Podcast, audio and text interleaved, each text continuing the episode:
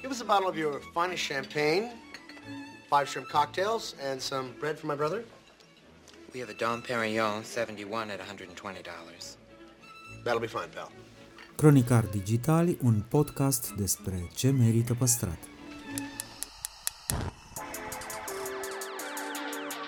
De patru ani promovăm patrimoniul în rândul tinerilor, scuturând de praf și prejudecăți interacțiunea cu istoria și cultura.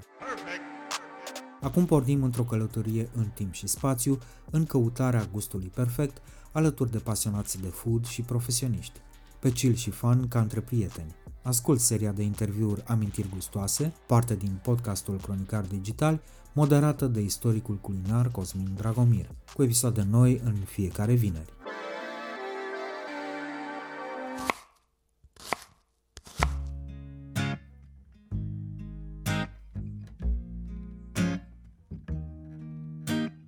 Cristi Dandeș intră în detaliile meseriei de reviewer de restaurante în social media. Am un, uh, un ritual pe care îl fac, pe care l-am făcut de la început și îl mențin. Cum se deschide un restaurant, în general îmi scriu, salut, uh, când vii pe la noi, vino, vrem să testezi, să vii, să vezi despre ce e vorba. Și tot timpul e aceeași chestie. Le zic, nu pot să vin acum, o să vin peste două săptămâni și mă duc a doua zi. Explică în ce fel s-a schimbat bucătăria românească în ultimii ani din perspectiva autorului de fotografii cu farfurii instagramabile și răspunde la întrebarea fundamentală din Horeca. De ce mai toate restaurantele românești afișează cam același meniu?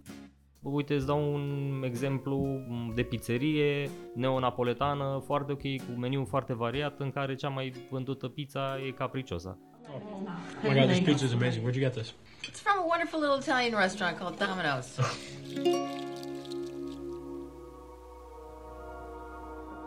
De-a lungul a 100 de ani de experiențe și inovații s-au preocupat să transforme gastronomia într-o artă și planeta într-un loc mai verde. Rubrica Amintiri gustoase este susținută de Electrolux, designed in Sweden.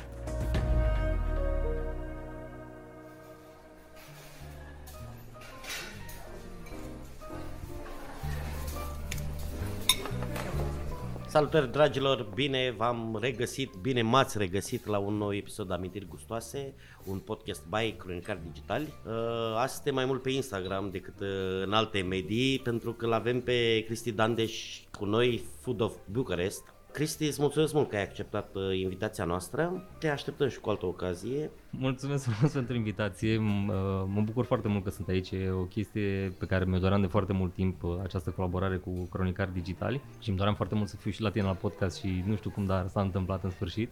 În urmă cu vreo, nu știu dacă neapărat 10, dar vreo 8 ani, citeam un uh, studiu, poate cercetătorii englezi, acei cercetători englezi, un studiu care uh, spunea că cele mai enervante persoane de pe social media sunt cele care postează mâncare. Ai reușit să faci un job din povestea asta. Da, într-adevăr, cumva ce ai spus tu e povestea Food of Bucharest, fix așa s-a întâmplat și la mine. Eu făceam cu totul altceva înainte, aveam cu totul alt job, n-aveam nicio legătură cu chestia asta, făceam uh, intermedier de, aveam o firmă de intermedier de produse electronice și aveam pasiunea asta pe care nici nu o realizam, nu realizam că este atât de important pentru mine, îmi plăcea să gătesc, îmi plăcea să descoper locuri, îmi plăcea să merg la restaurante când călătoram pe undeva. Și postam, bineînțeles, la mine pe contul personal și exact când a apărut această glumă cu uh, cei care postează și uh, că fac poze la mâncare și tot, m-am decis uh, într-o seară, hai să, Să, fac să un... fiu enervant. Hai zic, băi, hai să fac un cont separat, să nu mai fiu enervant, că deja mi se părea așa, nu zisese nimeni în față, dar mă gândeam, băi, na, nu e ok, haide să fac un cont separat. Și am făcut acest content, acest uh, cont, n-am spus nimănui, cred că 3 ani, 4 ani, nu știa nimeni cine e în spatele contului, nici măcar prietenii mei care îmi spuneau uh, uite a apărut contul ăsta, uite-te că de aici poți să-ți iei uh, recomandări de restaurante sau așa și ziceam, da, nu știu, o să-i dau și o follow sau o chestie de genul ăsta. Nu voiam să spun nimănui, mi-era Asta și un pic încearcă. rușine. Asta, cum ai spus tu, cred că se apropie de 10 ani, 9 ani, ceva de genul ăsta. Cumva asta e și amintirea pe care o am, uh, care mi este foarte dragă de fiecare dată când ajung într-un moment, uh, un uh, milestone, să zic cum e ăsta, pentru mine e un milestone să ajung și la, și la un podcast în sfârșit. Îmi aduc aminte cum totul a plecat într-o seară când stăteam în pijama în uh, canapea și m-am gândit să fac contul ăsta separat. Și mi se pare că I come a long way, știi, gen, uh, pur și simplu printr-o o chestie care a plecat ca o glumă. Mi-ai zis că ești bucureștean jet pe jet, nu știam da. lucrul ăsta, de aici probabil Field of Bucharest, de ce nu Field of uh, Romania sau uh, Bucharest în uh, județul agricol Ilfov sau cum era? Păi e simplu, am mai primit întrebarea asta de foarte multe ori chiar din primii ani și toată lumea îmi zicea de ce nu Food of uh, Romania sau Food of uh, altceva pur și simplu pentru că aici este cel mai mult. Și mi, mi se pare normal, nu pot să recomand un restaurant din Timișoara când eu ajung o dată pe an în Timișoara. Aici știu ce se întâmplă, aici mi se pare că pot să controlez uh, zona, ies cel mai des, mănânc cel mai des, sunt cel mai la curent cu, cu ce se întâmplă în orașul meu. Ce înseamnă a controla zona? Te duci de mai multe ori într-un restaurant, uh, ai un wow și postezi și recomanzi sau verifici dacă wow ăla e valabil și peste o săptămână? Verific, nu pot să verific în fiecare săptămână, îți dai seama că totuși încerc să, să mențin o greutate, dar um, da, îmi place să știu ce se întâmplă acolo, chiar nu știu dacă am povestit vreodată nici în interviu sau ceva care e procesul pe care chiar îl fac când ajung în, când apare un loc nou. Nu, nu, nu, fi, nu fi genul de uh, expert Goemio sau Michelin. Nu, nu, nu, nu, dar am un, uh, un ritual pe care îl fac, pe care l-am făcut de la început și îl mențin cum se deschide un restaurant. În general îmi scriu, salut, uh, când vii pe la noi, vino, vrem să testezi, să vii, să vezi despre ce e vorba. Și tot timpul e aceeași chestie. Le zic, nu pot să vin acum, o să vin peste două săptămâni și mă duc a doua zi. și îmi place să fac chestia asta pentru că așa mi se pare mie că am o experiență autentică, nu un tratament preferențial, în care te duci și oamenii te pregătesc, se pregătesc, vin cu porții mari, vin cu... Uh, Mâncarea atent gătită. Exact, exact, exact. și îmi place în continuare acolo. să fac uh, chestia asta și cumva de asta am păstrat. Uh, ideea în care să nu apar prea mult, recent, cred că în ultimii 2 ani maxim au apărut poze cu mine, în rest îmi plăcea să am calitatea asta de mystery shopper și să mă duc fără să zic nimic. Există și genul de postări în care sunt de la o lansare, de la un eveniment în care ești invitat și le marchezi, spui, băi, am fost la lansarea... Marchez. Cred că publicul e destul de uh, inteligent și își dă seama când e vorba de ceva. Cred că se vede cumva prin tone of voice-ul și felul în care abordez ceva. Eu, ca regulă, n-am mai mers cumva, am profitat de acest uh, lockdown și pandemie să scap, să nu mai merg la evenimente și nu mai merg la evenimente decât foarte rar sau când e ceva chiar important pentru mine sau, sau poate o, cineva cunoscut și mă duc pentru, pentru el mai mult. Cum arată utilitatea unui astfel de cont? Adică de ce să-ți dau follow, de ce să am încredere în tine, cum mă convingi? Mai ales că de multe ori gusturile sunt subiective, știi? Ție îți exact, place un exact, exact. ceva, te, te-a dat pe spate ceva, mie nu mi-a zis nimic. Eu o văd uh, altfel, o văd, uh, nu știu, am cunosc oameni care au restaurante și sunt supărați că nu au destului followers sau vor să crească foarte mult. Doar că mie mi se pare cumva impractic să zici că urmărești fiecare restaurant, dai, like, dai follow la fiecare restaurant care îți place și urmărești în fiecare zi. Nimeni nu cred că vrea să vadă 100 de mii de poze cu burger pe zi. Și atunci mi se pare important să-ți găsești gen o persoană care să treacă toate chestiile astea printr-un filtru, iar aici Ăsta e motivul pentru care mi s-a părut foarte, foarte important să rămân neutru, să rămân imparțial, să mă duc fără să anunț și atunci să poți să dau un feedback cât mai real. Pentru că dacă vrei să faci o chestie de durată, cumva trebuie să faci, n-ai cum să faci decât sincer, decât dacă ești sincer. Altfel, dacă te duci și te compromiți, n-ai cum să fii imparțial când tu te duci și ceri o masă gratis acolo sau accepti o invitație de genul ăsta. Nu ai cum. Și atunci prefer să fiu cât mai sincer cu oamenii și să le câștig încrederea în timp. Iată-mă că te întreb lucrul ăsta, că nu e neapărat uh, în tema uh, sau în firescul discuțiilor de la amintiri gustoase. Pe de altă parte, ai nevoie de niște bugete ai niște nevoie bugete de, foarte mari. Exact, ai nevoie, plătești și tu la rândul tău facturi, uh, nu te plătește Ministerul Culturii ca să faci recenzii la restaurante și să recomanzi. De undeva vin banii și cum se întâmplă să nu interfereze. Da, într-adevăr, trebuie, intră niște bugete foarte mari în chestia asta. Cumva cred că mulți nu-și dau seama că această imparțialitate vine cu costuri foarte mari le aleg, am listă și acum cred că am o listă cu 30 de locații la care vreau să ajung și n-am apucat să ajung, fie din cauza timpului, fie că am avut alte proiecte iar exact cum ziceai tu, banii vin de undeva, da, vin din chestiile pe care am învățat să le fac. Am învățat să fac fotografie, am învățat să fac uh, meniuri, am învățat să fac comunicare, am învățat să fac diferite chestii complementare pe care le folosesc în relația cu restaurantele, restaurantele sau cu anumite branduri și care le, pe care le, le bugetez cumva. În aproape 10 ani s-a schimbat nițel gastronomia, Foarte mai ales în București. Și aș vrea să o luăm etapizat așa. Cum era pe atunci, nu știu, cum era acum 5 ani, pe timpuri era vorba ce ai făcut în ultimii 5 ani, imediat după Revoluție și de ce nu ce s-a întâmplat mai ales în ultimii 2 ani. Total atipici și... Da, s-a schimbat foarte mult și se schimbă în continuare și se schimbă, poate în, ultima, în ultimii 2 ani s-a schimbat uh, mult mai repede decât eram obișnuiți. De exemplu, dacă te gândești acum 2 ani uh, cum arătau serviciile de livrare față de cum arată acum și cât de mult au putut să se dezvolte în această perioadă de 2 ani. Dacă ar fi să mă gândesc cum era acum 10 ani, știu că toată lumea, sau mă rog, 80% dintre oameni mă întrebau unde mănânci cantitate cât mai mare cu un buget cât mai mic. Și ulterior, ușor, ușor, am văzut că oamenii încep să devină mult mai atenți și ce mănâncă, și cum sunt serviciile, și cum arată locația. Cred că mereu zic chestia asta, eu am avut și un foarte mare noroc, eu nu am investit niciodată niciun ban în Food Bucharest, n-am promovat, deci ce s-a strâns acolo s-a strâns efectiv organic din oameni ca mine, care sunt uh, pasionați de acest lucru și care caută uh, locuri de, uh, locuri de ieșit, locuri nice prin București. A coincis cu pasiunea mea, cu uh, această uneltă Instagram care s-a dezvoltat foarte mult, a coincis cu, nu știu, ieftinirea biletelor și faptul că oamenii au început să călătorească mult mai mult și atunci când te duci, nu știu, în Asia și încerci ceva, revii, povestești prietenilor și vrei să ai și tu acasă, vrei să ai și tu un ramen undeva în București, vrei să mănânci și tu un sushi cum ai mâncat în uh, tripul tău din Japonia sau și cumva toate chestiile astea s-au, s-au legat și s-au legat cumva în avantajul meu sau am știut să fac din ele ceva util. Dar tot nu mi-ai răspuns la întrebare. Etapizat așa. Acum 5 ani, bun, era doar cantitate. Acum 10, Acum 10 ani, ani era 10 cantitate. Ani. Iarăși, uite, au apărut uh, restaurantele cu bucătărie românească modernă, uh, revizitată, reinterpretată, re, re, re, re, re. Uh, tot timpul spun că am epuizat oarecum sinonimele din Dex. Au apărut, nu știu, avem o plajă mult mai mare de oferte pe diferite stiluri de a găti. Da, este constantă creșterea și evoluție și e normală să se întâmple așa. E, e foarte influențată, cum spui tu, și e foarte influențată de factori precum, nu știu, faptul că lucrează mult mai mult forță de muncă de afară, faptul că au venit indieni, nepalezi, persoane din Asia sau din Arabia, au venit foarte mult și, și astea la rândul lor influențează foarte mult ceea ce vedem pe piața... În bine sau în rău? În foarte bine, zic eu, în foarte bine. Mulți încep ca forță de muncă, ulterior visul oricărui, sau cum să zic, sunt foarte mulți imigranți care pleacă, poate e cel mai accesibil să deschizi un restaurant sau să lucrezi în bucătărie. Este o chestie cumva la îndemână.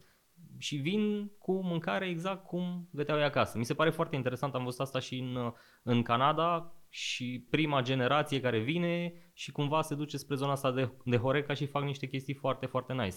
Cumva toate au mers mână-mână, așa văd eu. De exemplu, acum 5 ani, exact cum zici tu, probabil că n-ai fi putut, chit că aveai uh, know-how, să zic așa, nu aveai ingredientele și nu erau, nu găseai magazine cum găsești acum peste tot uh, care îți uh, oferă uh, produse asiatice cu care să gătești.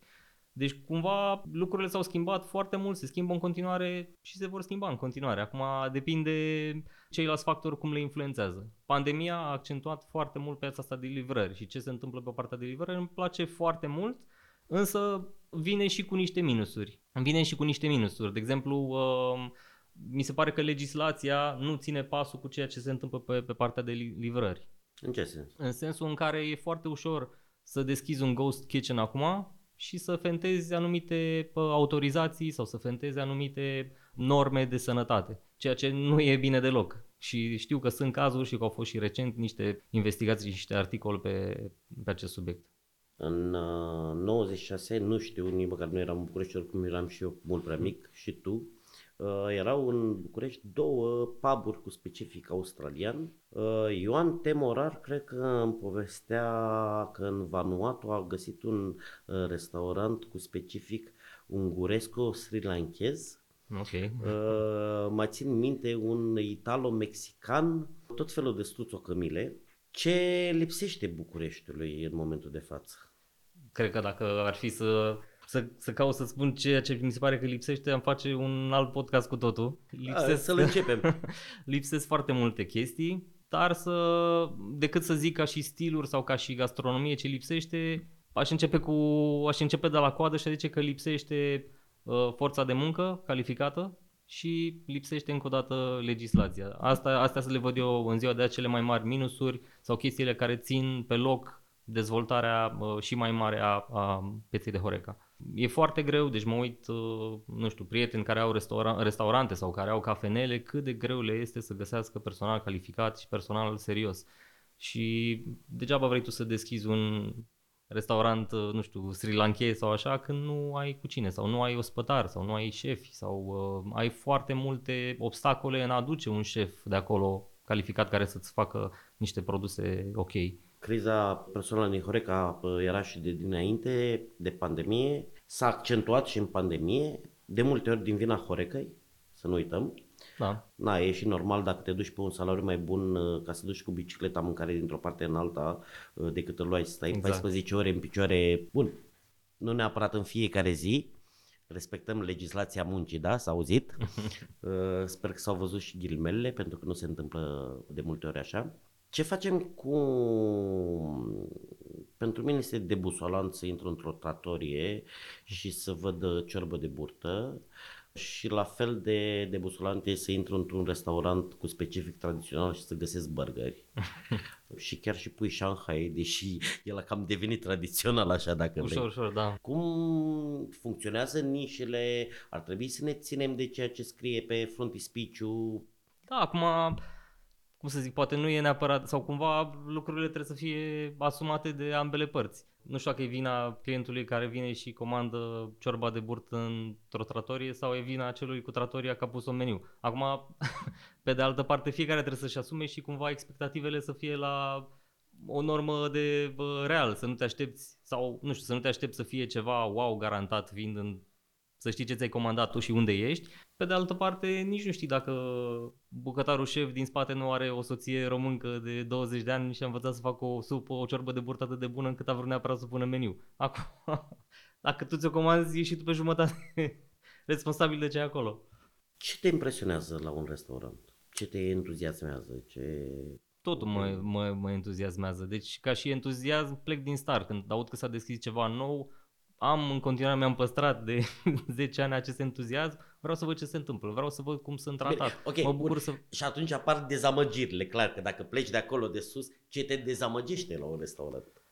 La restaurant în general, adică o atitudine, un fel de mâncare, un meniu prea gros, o neatenție la detalii, un șobolan sunt spânzurat foarte în baie. multe, da, evident că sunt foarte multe chestii. Acum, asta zic, atâta timp cât tu îți uh, managerizezi uh, expectativele astea și așteptările unde te duci, cumva atunci și dezamăgirea, dacă există, va fi mai mică. Trebuie să privești lucrurile în mod realist. Am fost dezamăgit pe toate planurile. Am fost dezamăgit și de ospătari, am fost dezamăgit și de produse. Nu știu, dacă ar fi să îți dau un exemplu concret așa, mi se pare ultimele locuri în care am fost, lucrurile pleacă bine, starterele sunt excelent și după aia mei nu mă dezamăgește. Nu știu de ce se întâmplă chestia asta, nu știu să-ți spun, dar... Măcar își revin la desert? Dacă mai ajungi la desert, da, să zicem, nu știu, acum mi-au venit, mi-ai trezit așa ultimele, ultimele locuri în care am fost și într-adevăr, cam asta a fost situația. Da, evident că poți să fii dezamăgit de Orice, orice. Normal că nu-mi place o atitudine, nu-mi place genul acela de ospătar cu îți facem un platoaș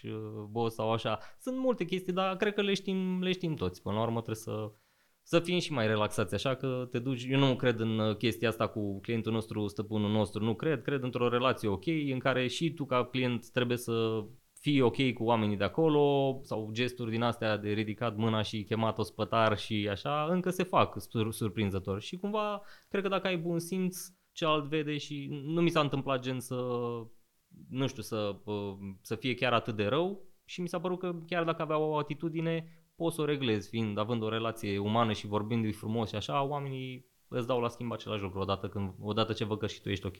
Ai vreo explicație de ce în uh, restaurantele cu specific românesc sau restaurantele cu specific românesc afișează într-o proporție covârșitoare, o majoritate covârșitoare, același meniu. Doar șase ciorbe știm? Poate că asta Eu știu vreo 200. cererea. Și... Da, poate că asta este cererea până la urmă. Poate că cumva, uite, tot așa folosesc Cererea se educă. Cererea se educă, sunt perfect de acord, doar că, uite, îți dau un exemplu de pizzerie neonapoletană, foarte ok, cu meniu foarte variat, în care cea mai vândută pizza e capriciosa. și nu se apropie nimic de ea. Pot să-ți dau probabil că și pe restaurante românești același lucru. Degeaba bagi tu niște chestii, meniu foarte complexe, omul o să vină și o să Nu și neapărat foarte complexe. Adică să-i dai omului variante și majoritatea va merge pe chestiile foarte... Sunt bestsellere din astea, ciorba de, nu știu, văcuță, cum spui tu. Nu știu, e înrădăcinată și oamenii pe aia o vor. Pe de altă parte știu restaurante care au făcut uh, carieră, care au vândut de rut, care au făcut mulți bani uh, de pe, nu știu, mâncarea de urzici sau uh, ciorba de șalată. De, de ce nu ar funcționa? Uh, să ai de unde alege. Dacă mă duc și găsesc, eu am o boală pe povestea asta, mă duc și sunt la Văratec sau sunt în clisura Dunării, sunt aceleași șase ciorbe. Păi stai un pic, n-aveți și voi una de acolo? Sunt perfect de acord. Poate, nu știu, n-am un răspuns să dau. Poate asta se cere, poate asta se știe. Păi, în Japonia toate, toate ramurile sunt așa șase, sunt șase ramenuri. Hai că ne întoarcem, ne întoarcem acolo unde, unde te arde pe tine așa pe Uite la ramen. Da. Sunt în Japonia toate ramenurile la fel? Normal că nu sunt. E la fel un produs foarte e. versatil pe care pă, important e să înveți să-l faci, să faci felurile de bază bine și după aia poți să te joci mai să mult. Să intervină șeful, să intervină, nu știu, să nu fie mâncarea ca la mama acasă, să fie mâncarea ca la mama șefului acasă. Da, ar fi foarte, ar fi foarte nice ce zici tu. Nu am un răspuns să spun de ce se întâmplă chestia asta, dar Așa, cu asta mă confrunt și eu. Nu știu de ce. Și mie mi-ar plăcea să văd mai multă varietate. Poate că publicul nu e suficient de pregătit pentru asta. Sunt multe chestii care au venit un pic uh, înaintea timpului lor în România și poate că oamenii vor să meargă pe clasic și pe safe. Nu vor să... Nu, nu, nu știu să spun de ce. L-am întrebat și pe chinezul și te întreb și pe tine pentru că oarecum, hai să spunem că există o zonă comună. Cum manageriezi hate-ul? pentru că e mult hate și aici. Adică Cam viața reală, mult, de fapt. Există mult hate chiar pe sarmale, știi, sau pe o ciorbă de burtă. Deși mâncarea ar trebui să ne unească, nu să ne despartă. O să-ți dau un exemplu concret. Când am uh, fost, cred că prima dată când mergeam la Nicola Restaurant, și avea o ciorbă de sarmale. Uite, apropo și de chestii uh, inovative sau așa. Mă rog, am înțeles că e dintr-o zonă a Bucureștiului și tot. Nu vrei să știi cât hate mi-am pe acea postare. Că ce e asta, că cine a mai auzit de așa ceva, foarte mult hate. Hate-ul cred că Ciorba de, de sarmale, exact ca și ciorba de ardei umplut, se face foarte mult în Oltenia, într-o parte a Olteniei, okay. dar și în Ardeal.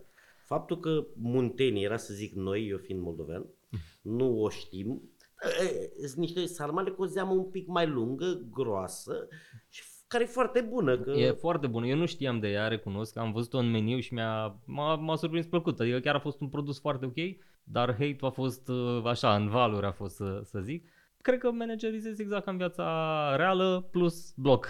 Dacă ți se pare că e exagerat și oamenii o duc într-o direcție urâtă, atunci bloc e cea mai bună, cea mai bună soluție. Acum, poate hate e un cuvânt un pic prea dur, nu știu, sau sunt mici răutăți care cred că de cele mai multe ori apar din uh, o dezinformare sau dintr-o ignoranță a oamenilor, pentru că uh, și mie mi s-a întâmplat la fel, uh, țin minte, fusesem undeva plecat, m-am întors și de-abia așteptam să merg la un uh, breakfast. M-am dus, și am făcut un story, postam în timp real ce, în, când eram acolo și am zis uh, back to doing what I love most și bineînțeles că mi-a scris cineva să mănânci gratis, adică și am trimis omului poză cu nota de, de plată la sfârșit. pișcotăreală. Exact. Și am trimis omului la sfârșit o poză cu uh, nota plătită, după care mi-a zis, a, glumeam și eu, totul e ok, omul voia să ne împrietenim cumva după chestia asta. Și mi-am dat seama că efectiv oamenii, cred că ura asta sau hate-ul ăsta așa se naște cumva dintr-o invidie poate sau dintr-o chestie, nu te informezi suficient despre ce face omul ăla, pentru că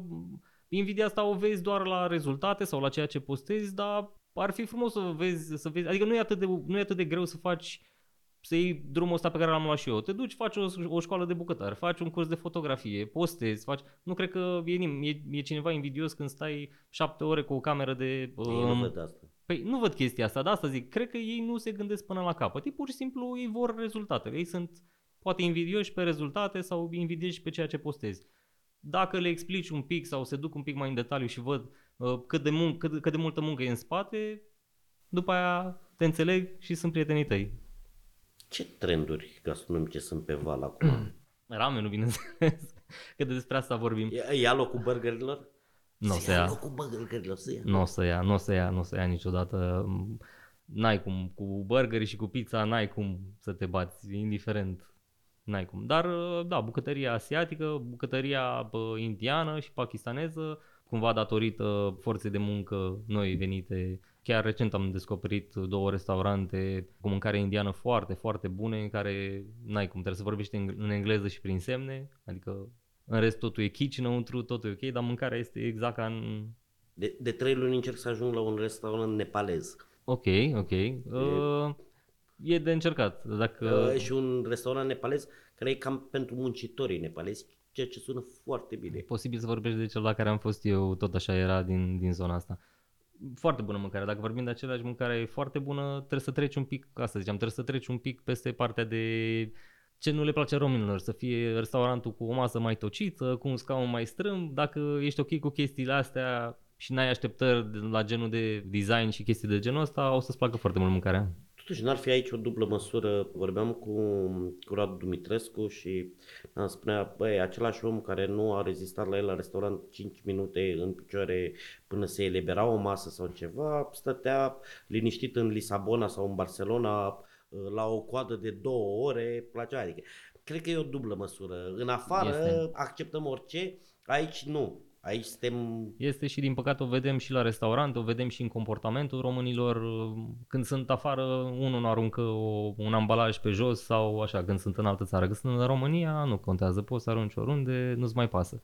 Da, asta este o chestie de educație și de atitudine, dar uh, am văzut că se poate. Adică am văzut restaurante care erau foarte populare, au deschis și au impus măsurile lor. Au impus, de exemplu, că ei uh, nu fac, sau în partea cealaltă, că fac doar, primesc oameni doar prin rezervări. Și ok, au primit... Uh, sau nu fac rezervări. Sau nu fac rezervări precum uh, restaurante de pizza. Sau rezervări de două ore. Exact, exact. Și îți spune ai două ore la dispoziție sau uite, la ramen vorbim de o oră la dispoziție. Am văzut mulți Mănânci? oameni, mulți clienți bă, supărați că doamne li s-a impus un orar. Adică nu okay, un orar, le trece. un interval de timp, nu un orar.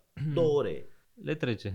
E, uh, sunt total de acord, adică dacă vrei să te mai lungești la uh, un par cu vin, Doamne ajută, ai și wine baruri. Ai venit, ai mâncat, exact, exact. Uh, vrei o cafea, ai și o cafenea bună. Exact și cu atât mai mult în vremurile astea în care toată lumea stă pe telefon, mai cumva tendința să petreci mult mai mult timp la masă decât îți este necesar. Și asta e o chestie de respect până la urmă față de ceilalți care vor și ei să vină să mănânce un ramen duminica și, și nu apucă pentru că ai stat tu 5 ore la masă. Mi se pare o chestie care trebuie luată ca așa cum este și oamenii se vor educa ușor, ușor. Uh, zic că următoarea întrebare să o marcăm cu P de la promovare Așa. advertorial. Ascultătorii nu văd, deși poate o să vedeți pe story. Tu ai venit cu o sticlă aici. Exact. Și e un proiect pe care îl dezvolți de curând, are legătură cu cafeaua, are legătură cu artizanatul, are legătură cu nișa. Uh, zi așa pe scurt, nu foarte mult, că n-ai plătit destul. Exact, mulțumesc mult. Pe scurt am zis să avem ospitalitatea în sânge și am zis să nu vin cu mâna goală și am venit cu uh, un cold brew din cafeaua uh, făcută de mine. Am visul ăsta de foarte mult timp să am un, uh, o cafea făcută după gustul meu și cum mi-aș dori eu să fie o cafea care să se adreseze și oamenilor care beau cafea de specialitate și celor care poate o descoperă acum sau care beau cafea acasă sau oricum. O cafea pentru toată lumea, să zic așa. Și uh, am plăcerea să vă servesc cu uh, primul produs din, uh, din această gamă. Am făcut cafea, acum am făcut cold brew pe care o să-l lansăm probabil peste două săptămâni și care va fi disponibil în cafenele din București pe perioada verii. Uh, zim că nu e atât de acrișoară, acră, cum e cafeaua de specialitate în foarte multe locuri de specialitate, că eu nu mai pot cu specialitatea. am căutat să o facem cât mai asta zic, am căutat să nu fie foarte acidă, să fie ușor de băut și cu atât mai mult fiind, fiind o cafea, un cold brew, o cafea extrasă la rece, atunci uh, se schimbă un pic uh, gustul de acolo și nu e la fel de uh, acidă și de impactul nu e atât de, de puternic. Acum trebuie să ai grijă cât de multă bei pentru că e foarte concentrată. Avem o rubrică de final, amintiri gustoase. Spune-ne despre o rețetă, despre o poveste, despre o madlenă din copilărie, despre mm. acea mm. rețetă care ți-a marcat uh, uh, juvenilitatea. Greu, greu cumva de, de, de spus. Eu fiind de la București, uh, crescut la universitate în spate, am descoperit uh, târziu de la foarte de la arhitectură, nu? E... Uh, nici măcar n-am fost, dar am auzit foarte multe chestii despre ea. Am poate niște chestii care m-au marcat ulterior. Uh, de exemplu, prin adolescență am început să călătoresc, tatăl meu lucra și călătoream foarte mult în Italia, stăm toată vara acolo și, în, și am făcut și niște cursuri de limbă ca să mă descurc mai bine acolo, voiam multe, ulterior, voiam să merg să, să fac facultate acolo, dar am revenit, am, făcut, am lucrat o perioadă și m-am întors și am descoperit o, o rețetă de lasagna într-o carte de italiană, o carte din care trebuia să-mi dau eu examenul și am păstrat-o pe aceea. Este o rețetă simplă de lasagna clasică, nimic special, doar că sunt cantitățile absolut perfecte. E rețeta după care fac lasagna și în ziua de astăzi. Mulțumesc mult tare de tot că ai acceptat invitația. Eu îți mulțumesc. Dragilor, ne auzim data viitoare. Până atunci vă doresc o groază de momente delicioase care să devină amintiri gustoase.